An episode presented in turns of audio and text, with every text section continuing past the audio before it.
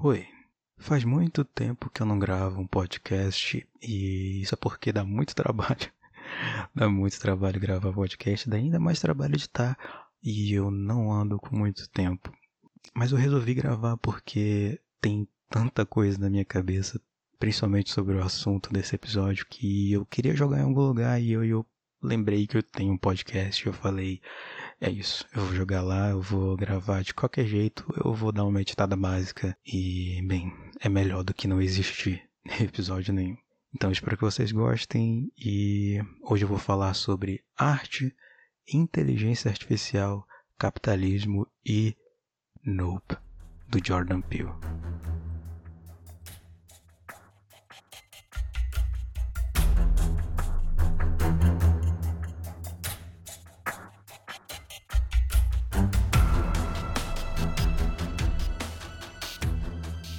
Eu estou gravando isso no início de setembro de 2022 e no momento os artistas, principalmente ilustradores e artistas 3D, estão vivendo uma ansiedade coletiva.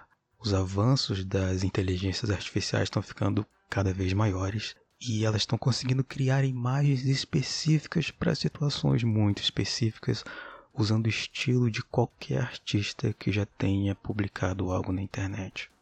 Os artistas estão se perguntando se no futuro essa tecnologia vai comprometer, prejudicar ou até extinguir a carreira e o mercado para ilustradores. Eu, obviamente, não tenho a resposta, porque ninguém tem essa resposta, né?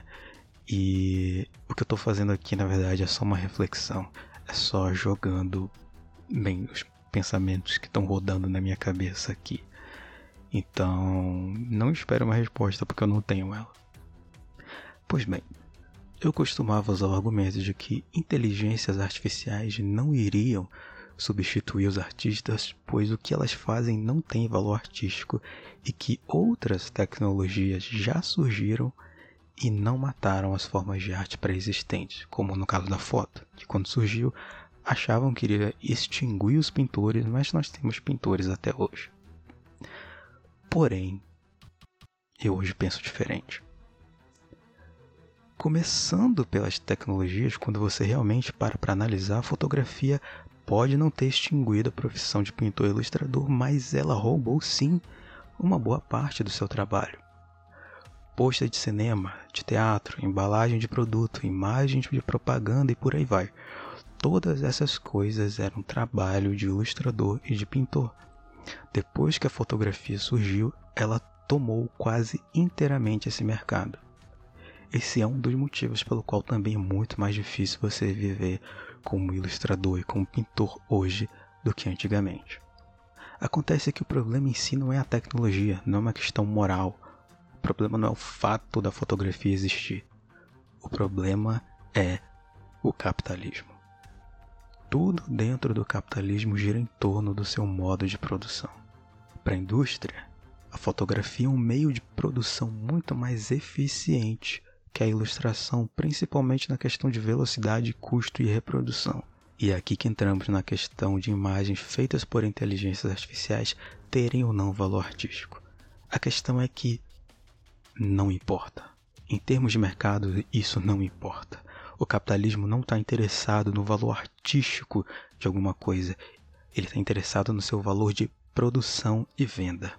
Se uma imagem não tem valor artístico, mas ela pode ser vendida, como arte é o suficiente para a indústria. É que nem no cinema.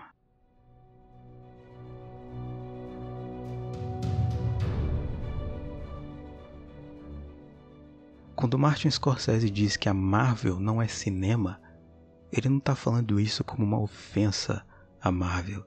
Ele não está falando isso em termos de qualidade, não é uma questão qualitativa ou novamente não é uma questão moral. Ele mesmo fala na sua carta isso. Ele sabe que os filmes da Marvel são bem feitos, que se tivesse nascido agora, provavelmente ele iria gostar também deles. Justamente porque eles são feitos para a maioria das pessoas gostarem. Acontece que eles não são uma forma de arte, eles são um produto. Eles são algo pensado, repensado e modificado até chegar em um estado em que eles sabem que a maioria das pessoas vai gostar. E isso não é arte. é apenas um produto industrial, um produto feito para parecer arte, para cheirar como arte, ter gosto de arte, mesmo não sendo, tal qual um suco artificial de laranja. E não tem problema em você gostar dos filmes da Marvel, porque de novo faz sentido você gostar. Eu gosto dos filmes da Marvel. Eles foram feitos pra gente gostar.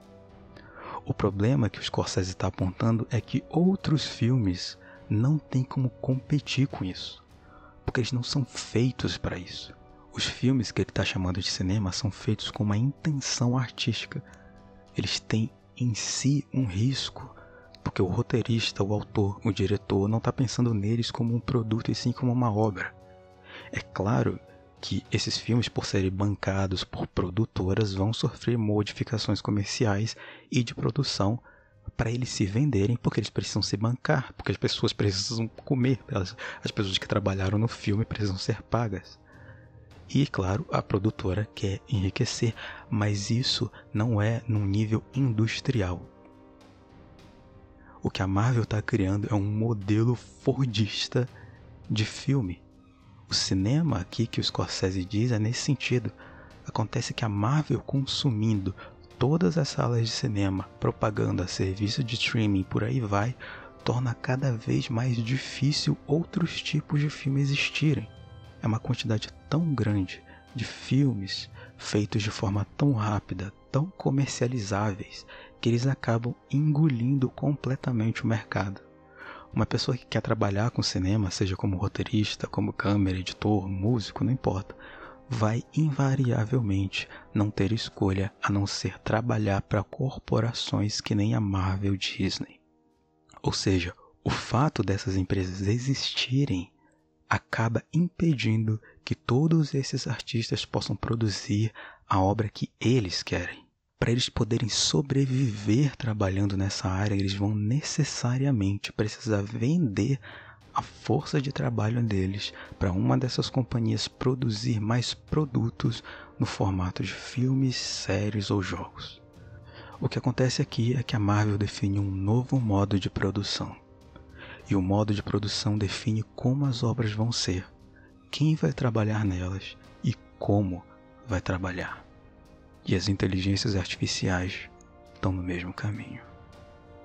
As inteligências artificiais estão definindo um novo modo de produção para a criação de imagens, um modo de produção mais eficiente que os ilustradores e artistas. Não importa se não existe um valor artístico no que elas fazem, a forma como elas são produzidas é suficiente para ser uma ameaça ao trabalho dos artistas. A arte existe antes do capitalismo. Ela não possui uma função específica. A função para as coisas é criada pelo capital. Dentro do capitalismo, as coisas precisam exercer sempre alguma função que vai servir ao capital.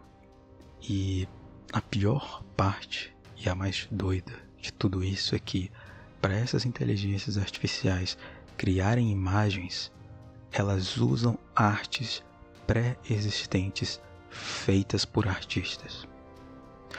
Ou seja, elas são algo que usam a arte para criar algo parecido com a arte e tirar o trabalho daqueles que produzem arte. O Mark Fisher fez uma boa comparação no seu livro Realismo Capitalista sobre como o capitalismo parece o monstro do filme The Thing, do John Carpenter, algo que consegue assimilar outras coisas e usar a forma desses seres para poder comer mais. E é isso que acontece com a arte. O capital toma a forma da arte, ele mata a arte e veste a sua pele para conseguir vender coisas como se fossem arte. Um outro ótimo exemplo disso é o filme Nope, de Jordan Peele.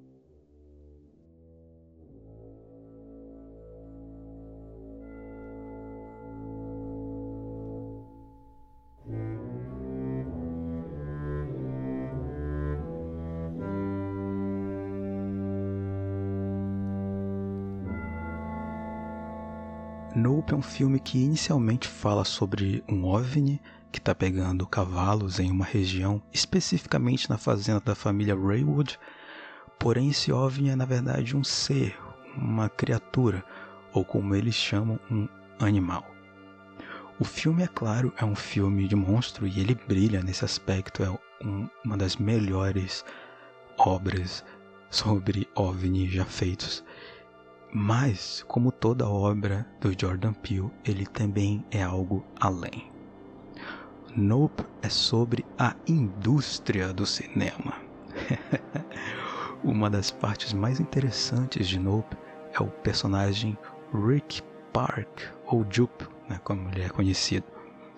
Ele é um ex-astro mirim de Hollywood que virou dono de uma fazenda e de um parque de diversões com temática de Velho Oeste. Acontece que o Jupe, ele, quando ele ainda era um ator mirim, durante uma das filmagens do seu sitcom, um dos chimpanzés que interpretava o Gordy, que era o astro do show basicamente, surtou e começou a atacar todo mundo no set. O Gordy matou dois atores, desconfigurou o rosto da outra atriz mirim, mas quando o Gordy enxerga o Jupe debaixo de uma mesa, ele não ataca. Ele se aproxima e estende a mão como se fosse cumprimentar ele. E quando Jupe tenta tocar na mão do Gord, o chimpanzé é baleado na cabeça. O Jupe sai então de todo esse incidente ileso, pelo menos fisicamente. Isso no filme é mostrado como um grande trauma para o Jupe, ao mesmo tempo que ele pensa no Gord e nesse momento com uma certa admiração. Ele fala desse momento como se fosse algo mágico, e ao mesmo tempo assustador. Além disso, ele possui na própria casa um museu particular para o Gordy. O Jupe fala sobre como as câmeras não paravam de filmar mesmo com toda aquela tragédia e sobre como isso foi retratado anos mais tarde de uma forma incrível pelo Saturday Night Live. Se você não sabe, o SNL, né, o Saturday Night Live, ele é um programa de humor né, dos Estados Unidos que passa aqui no Brasil também. Voltando pro OVNI, Aqui no filme ele é nomeado como Jean Jacket. O Jean Jacket era um dos cavalos da família Raywood, que era um cavalo indomável, e como o OVNI, esse animal que ninguém consegue domar, eles lá no filme chamam ele também de Jean Jacket. E como eu falei, o filme é sobre a indústria do cinema. Logo, o vilão do filme, ou a ameaça do filme, vai ser uma representação dessa indústria que no final das contas é uma parte do capitalismo. Essa representação é Jean Jacket. O OVNI, assim como a indústria, come tudo que ele vê pela frente.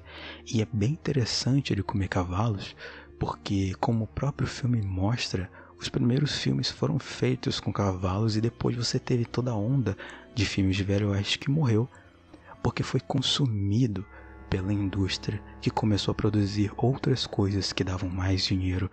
É interessante também como em um certo momento do filme eles dão um cavalo de mentira, né, de plástico, pro, pro Jim Jacket.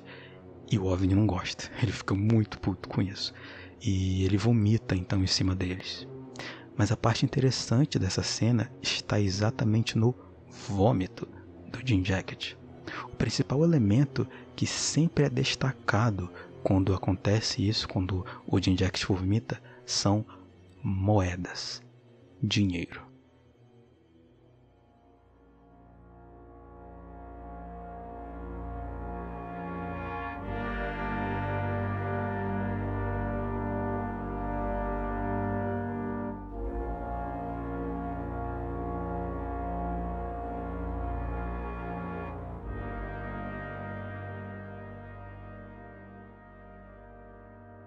Chover dinheiro parece algo bom, né? Mas o Jordan Peele foi muito inteligente em colocar especificamente moedas, porque, bem, moedas caindo a milhares de quilômetros de altura viram balas.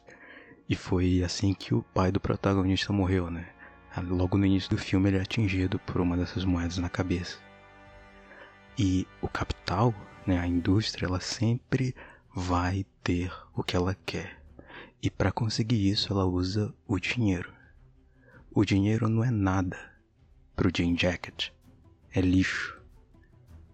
Assim como o dinheiro não é nada para os capitalistas, eles usam isso para oprimir quem está abaixo deles, para controlar, para punir, assim como Jane Jacket.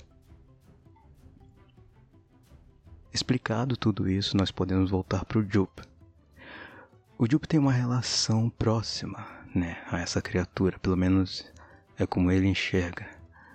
O Jupe vê o Jane Jacket abduzindo, na verdade, comendo os cavalos e acha isso incrível. Então ele cria um espetáculo ao redor disso. Toda semana ele leva um cavalo para uma planície em frente a uma plateia e o solta. Então Jim Jacket vem e come. E então a plateia fica maravilhada. Inclusive, é assim que o próprio Jupe descreve o espetáculo. Ele diz que é algo maravilhoso. O Jupe acha que domou aquela criatura, que existe uma relação de pelo menos troca entre eles. Porém, quando o Jupe vai dar o Lucky, né, o principal cavalo da família Raywood, o Lucky não corre que nem os outros cavalos, ele fica parado. Isso faz com que Jim Jacket procure então outra coisa para comer. No caso, o Jupe, a sua família e todo mundo que estava assistindo o espetáculo. Eu gosto muito desse arco do Jupe porque ele é a síntese da relação do liberal com o capitalismo. O Jupe aqui, né, obviamente é o liberal, cujo trauma da sua vida foi explorado pela indústria de Hollywood. As mortes, as sequelas, tudo aquilo que aconteceu naquele episódio do Gord virou dinheiro no bolso de algum empresário. Só que, ao invés do Jupe se revoltar com isso, ele acha tudo isso incrível.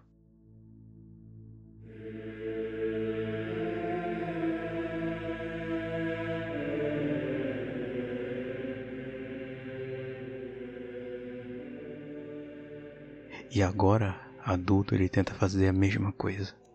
Ele tenta sacrificar mais vidas para agradar Jim Jacket e ganhar dinheiro com isso. Acontece que Jim Jacket, assim como o capitalismo, é uma criatura indomável, insaciável. E quando o liberal não tem mais vidas de pessoas abaixo dele para oferecer o capital, quem vai ser consumido é ele mesmo o capital irá consumir o próprio liberal. Pois no final das contas, o liberal não faz parte da burguesia. Ele achou que tinha um acordo com essa criatura, achou que poderia domar ela, mas não pode. No final, ele é mais uma força de trabalho explorada, só esperando a sua vez de ser consumida. Enquanto o capitalismo existir, tudo aquilo que não serve para o seu enriquecimento está em constante ameaça. E tudo aquilo que serve também, já que ele irá explorar até o fim. O capitalismo precisa acabar não por uma questão moral, mas por uma questão prática, por uma questão dele ser insustentável. É um sistema contraditório que tem como destino a destruição de tudo.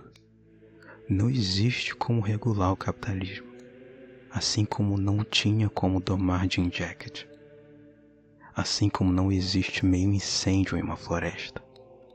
Não existe um sistema capitalista que seja só meio exploratório. É por isso que combater ele, lutar pelo fim dele e de tudo aquilo que o mantém existindo é lutar para que o mundo em si continue existindo.